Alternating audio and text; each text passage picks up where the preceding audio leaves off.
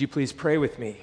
Lord, thank you for this gospel. Thank you for coming to save us. Lord, I lift up this time. I ask you to help me preach well. I pray that you would speak your words of identity over us. And I pray for our children as well, that they would come up knowing that they are sons and daughters of you by adoption. I ask this in Jesus' name. Amen. You may be seated.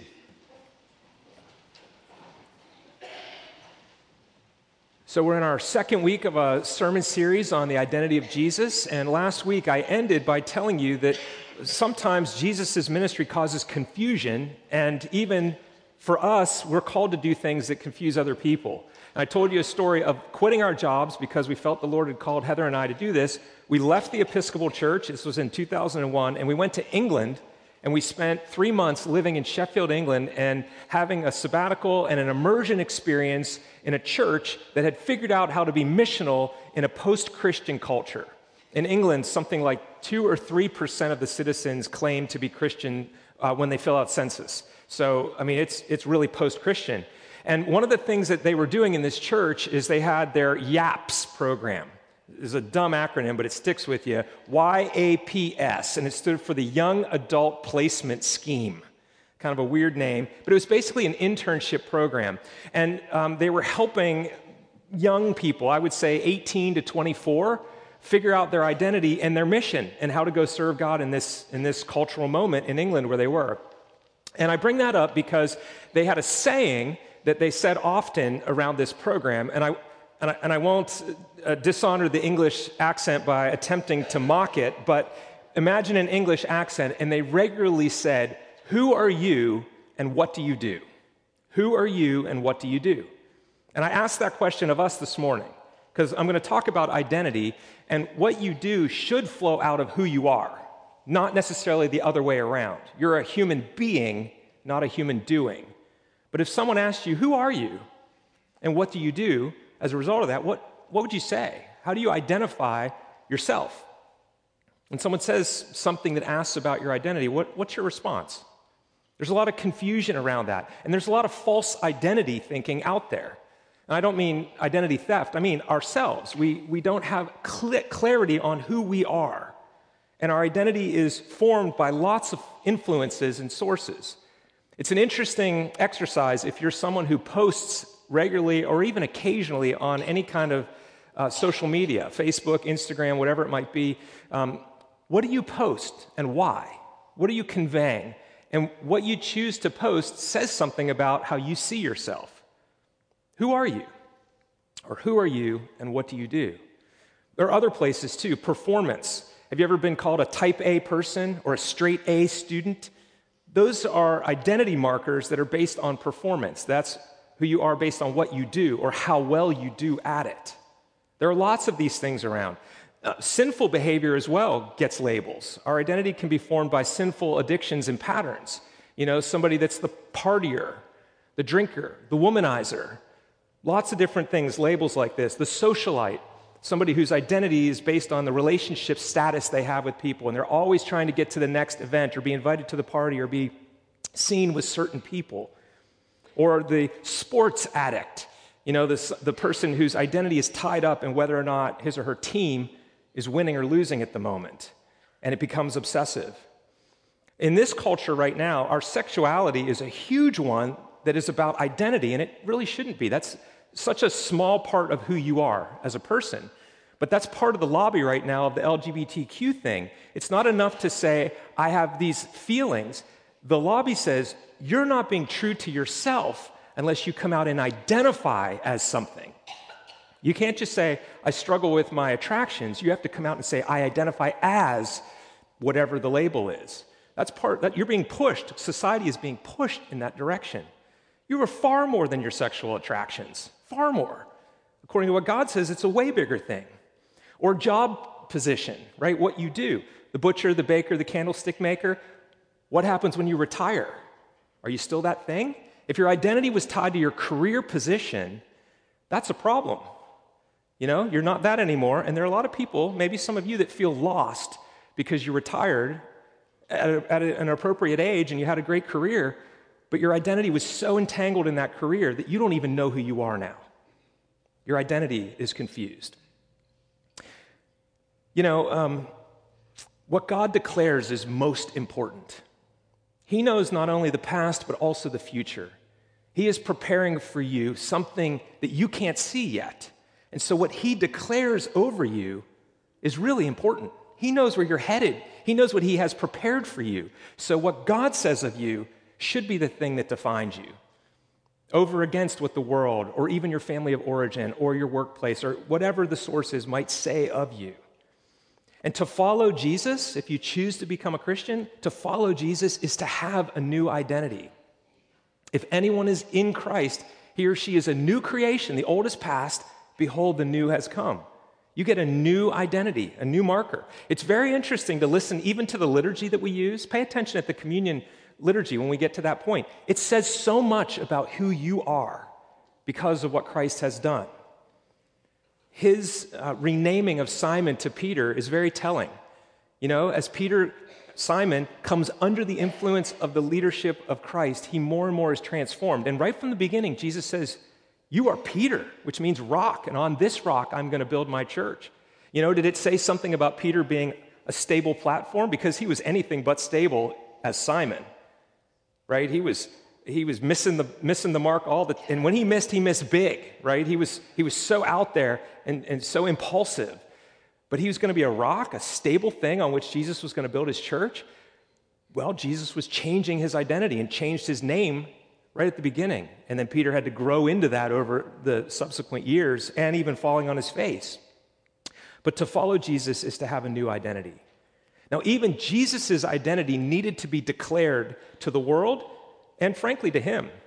Now, last week we looked at him as a 12 year old boy, and he already knew who he was. Didn't you know I had to be in my father's house? He says to Mary and Joseph. And we looked at that text last week. By the age of 12, he knew he was the Son of God. He knew God the Father was his heavenly Father, and he had to be about that business. Who are you, and what do you do? I'm the Son of God, and I'm about my Father's business. That's how Jesus at 12 would have answered it. And by the time he's 30, we see this event here. His baptism is, is his declaration, the Father's declaration of who is this person, so everyone would know. It's very interesting looking at this text. It's a rich four verses. We only have four verses in this section, but it's got so much content. I'm trying to exercise restraint for the sake of focus here this morning. But people around Nazareth, around those towns, saw Jesus as Joseph's son, the carpenter, the carpenter's son. That's what they thought of him as. Our text last week ended with Jesus submitting to Mary and Joseph and quietly going back to Nazareth, kind of into obscurity for the next 17 years. Probably doing carpentry, probably just, you know, doing the stuff that any other Jewish boy in Nazareth would do. We don't know because nothing is recorded until we get to this moment. But here, things change. One, one scholar I read referred to this as the ordination of Jesus. He was ordained here. John the Baptist accurately saw him as the Lamb of God that takes away the sin of the world, but didn't accurately understand what he would do. He knew who he was, but he didn't know what that meant, what he, what he would do. John the Baptist misunderstood how the Messiah's ministry was going to go. And this event here was even a little bit confusing for John the Baptist. So the event's kind of simple. At the right time, according to the Father's time scale, Jesus came out and John had been baptizing. John the Baptist, his cousin, was baptizing Jews in the Jordan River. And you need to know what he was doing was not usual. Baptism in those days was for proselytes, it was for Gentiles that were converting to Judaism. The Jews would think of it as you need to wash all that filthy Gentile stuff off of you and then come be one of God's people. So when John told the Jews, they were a brood of vipers. Who warned you to flee from the coming wrath? And he came in with that Old Testament fiery prophet language. He was saying, Jews, you're dirty too. You need to be washed. You need to repent of those sins and name specific ones. So when Jesus shows up for that, it was scandalous to him. He would have prevented him. He didn't want to baptize Jesus. But in this moment, something really important was happening. And, and, and he does baptize him. And when Jesus comes up out of the Jordan River, it says that the heavens were opened and the Father's voice is heard saying, This is my beloved Son, with whom I am well pleased. Or the text can say, This is my Son, the beloved. The Greek can go either way, and there's a footnote in the text there. This is my Son, the beloved, with whom I am well pleased. And then it says, The Spirit in, in a bodily form. The Holy Spirit is not a body, does not have a body, but in that moment was given a manifestation through a dove and came and descended upon Jesus and remained with him. So this thing like a dove, I, I, I don't know exactly, came down upon him and, and remained with him. This is a Trinitarian moment. We see all three persons of the Trinity present, and it's powerful. The Father is speaking, the Son is bodily there, and the Spirit comes like a dove. All three persons are there. And we find that Jesus in this moment is being declared to be loved and approved. This is my beloved Son. I'm well pleased with him. It's quite possible to love your son or daughter and not be pleased with what they're doing. And the father was saying, I love him and I'm happy. I'm pleased with what he is doing and what he's about to do. And then the Spirit comes and anoints him. He is the anointed. Literally, that's what Christ means. The Messiah was the anointed one. Christ means the one who's been anointed for this task, and he's been called to a specific thing. So here you could say he was ordained. He was launching his public ministry, and he has this declaration of God's love and of his sonship, which, by the way, next week when we look at the temptation, Satan's going to attack that three times. Oh, really? If you are the Son of God, if you are the Son of God, if you are the Son of God. Our enemy wants to tear down what God says about our identity and, and question it and challenge it and subvert it. Now, based on last week, we would say Jesus knew he was the Son of God and was loved. But you know, have you ever had this conversation where somebody says, Well, you know I love you, right? And your answer is, Yeah, but it's nice to hear it once in a while. That would be true of Jesus, fully human. He knows God loves him, he knows the Father loves him, but it's great to hear it said, This is my beloved Son. And I think it ministered to Jesus as much as the crowds. They needed to hear it, but so did he. And we, frankly, need to tell the people that we love that we love them, and we need to hear it from them. It's part of the human experience. So, this is for Jesus, it's for the crowds, and frankly, it's for John the Baptist. In the text right before this, the paragraph right before, John's doing his baptism, right? And he says, I'm baptizing you with water, but one who comes after me will baptize you with fire and the Holy Spirit. I'm not even worthy to untie his sandals. So, I imagine this event was still a little confusing for John the Baptist when a dove, the symbol of peace, defenseless, you know, Nobody's afraid of a dove attacking them. They're gentle beings, they're, they're a sign of peace. A dove comes down. If John the Baptist wrote the script, it would have gone like this When Jesus came up out of the water, the heavens were open. The Father said, I love you. I'm well pleased with you. A lightning bolt came down. Jesus grew 15 feet tall and was clad in armor and placed on a war horse. That's how John the Baptist was seeing it. But a dove, Jesus, this kind of gentle, and we learn later that he's, he's led like a lamb before a shears. I don't, you know, I'm not a farmer, but I'm told, Luke could probably tell us, he went and studied this at one point, that sheep get real quiet before they're about to be shorn.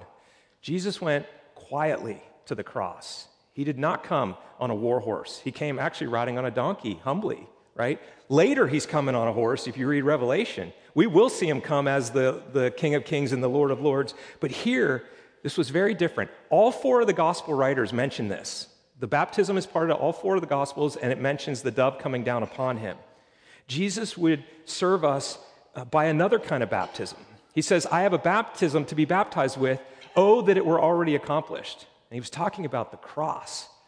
You know, even our text from uh, Romans 6 talks about us needing to be baptized with Christ in death. We need to be we need to be baptized into the cross so that we can also share in the resurrection. That we have to put to death certain things in us to experience this new life. It's a total change of identity, it's a change of allegiance. He has, he has delivered us from a kingdom of darkness and made us citizens in this kingdom of light. It's so interesting how the Son of Man and the Son of God, two designators for Jesus. Last week we saw him as fully human. This week we hear the Father calling him his Son. So this is the Son of God, Son of Man how Jesus put together that powerful ruling figure of Daniel the prophet, the Son of Man, one like a Son of Man, and the suffering servant of Isaiah, who would not even snuff out a smoldering wick. I mean, Jesus was this gentle leader, and he also is this mighty ruler. It's so interesting when you see him stand before, you know, Herod and Pilate and all this and be questioned by the supposed power. And Jesus is like, Don't you think I could call down angels right now? And he's choosing to let it happen because that's how he came to serve us. So, John the Baptist was reluctant to baptize. He knew him as that, and he was reluctant to baptize him. You're not sinful. You don't need to be washed. And Jesus says, It's necessary for now to fulfill all righteousness. And then John consents. And that's a kind of a, a difficult text. What did he mean to fulfill all righteousness? Well, one of the great passages of the New Testament about this exchange that happens, where he, he identifies with our sin and we get his righteousness, is 2 Corinthians uh, 5, where God made him who had no sin to become sin for us so that in him we might become the righteousness of God. Jesus was coming to fully identify with sinful humanity, to do everything that a good Jewish person was supposed to do, even though he didn't need that. He was without sin. He didn't need to do some of the things he did. He did it because he came to identify with us. We're talking about identity here, right? He was taking on sinful humanity to redeem it, to pay for that sin, to win forgiveness on the cross for us, so that in him we might get the righteousness of God. We might be seen by God as righteous. We don't earn this, we can't do it ourselves. Anything that we might do in this life, you know, who are you and what do you do? It comes out of what Christ has done for us. So in him becomes a very important phrase, especially for the Apostle Paul. In Christ, in him. What does it mean to be in him? It means to be a new person. It means to be born again. It means to have a new kind of life. It means to have a new identity out of which you now behave, out of which you live, out of, out of which you, you strive to live up to the Ten Commandments and all of God's law and the Sermon on the Mount. You know, I love how the late Tim Keller used to say it that Jesus life, lived the life that we should have lived, but died the death we deserve to die. He, he didn't deserve that cross, it was ours, and He took it for us. He lived how we were supposed to live. And so he's won for, for us something that changes our identity. The question this morning that I'm, I'm going to ask um, the children to ask you, parents and grandparents, and for anyone to either personally to reflect upon or for you to discuss after we go out of here is what kind of things, what does the Father say, speaking in terms of identity, what does he say over us? How does he speak of us? What does the Bible say if you are in Christ happens? I think one of the best places to go is the, book, the letter to the Ephesians, which is cosmic in scope, and it, it uses perfect tense nouns, which are, are, are verbs, which are actions that happen in the past, distinctly completed, and then have ongoing effects into the future. If you're not a grammar person, it's the tense that usually says has been, or we have been. We have been raised with Christ. We have been seated in the heavens, heavenlies with him. Even though we're here, all that is true. And it's something that was established earlier, and the effects will carry forward into that future that you and I can't see, but God does. So consider some of the things. I'm just cherry picking out of um, Ephesians 1, verses 3 through 14. He's, Paul says in there, every spiritual blessing in the heavenlies has been given to us. It's already accomplished. We have these spiritual blessings in the heavenlies for us, and we don't quite know what that's going to even look like. It says that we've been adopted as sons or daughters. We have a new family. Everyone comes from a dysfunctional family on some level. But by this adoption in Christ, you have a new family, one that won't ever end, one that Christ continues to perfect. You belong now. Our discipleship pathway talks about worship and belonging and then serving and making disciples belong, you belong to a family. You've been adopted as a co heir, a son or a daughter. You're royalty in that sense. You're not just average, you're a son or daughter of the king by adoption in Christ.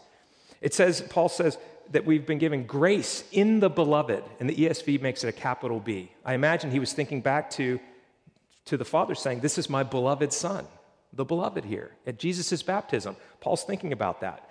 And we've been we have redemption through the blood.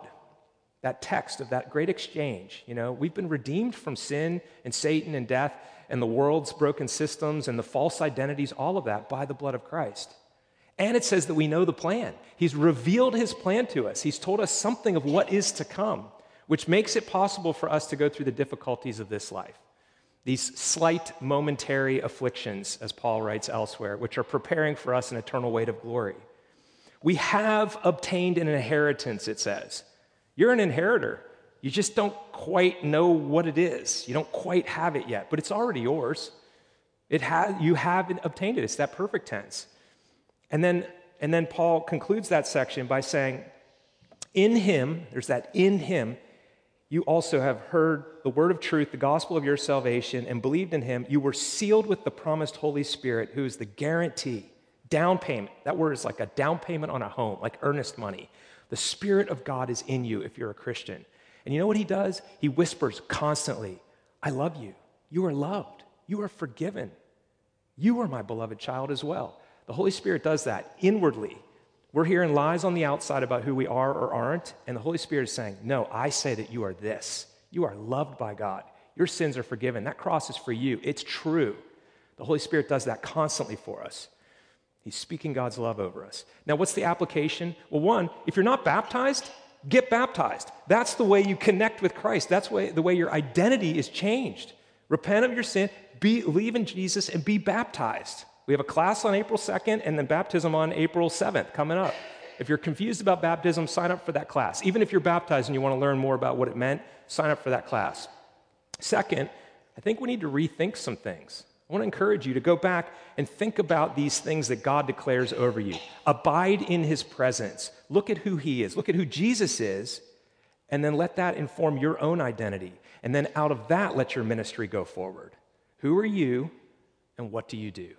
Ask those two questions in that order in light of God, in light of Jesus and who he was and who what he did and, and through what he did. Would you pray with me?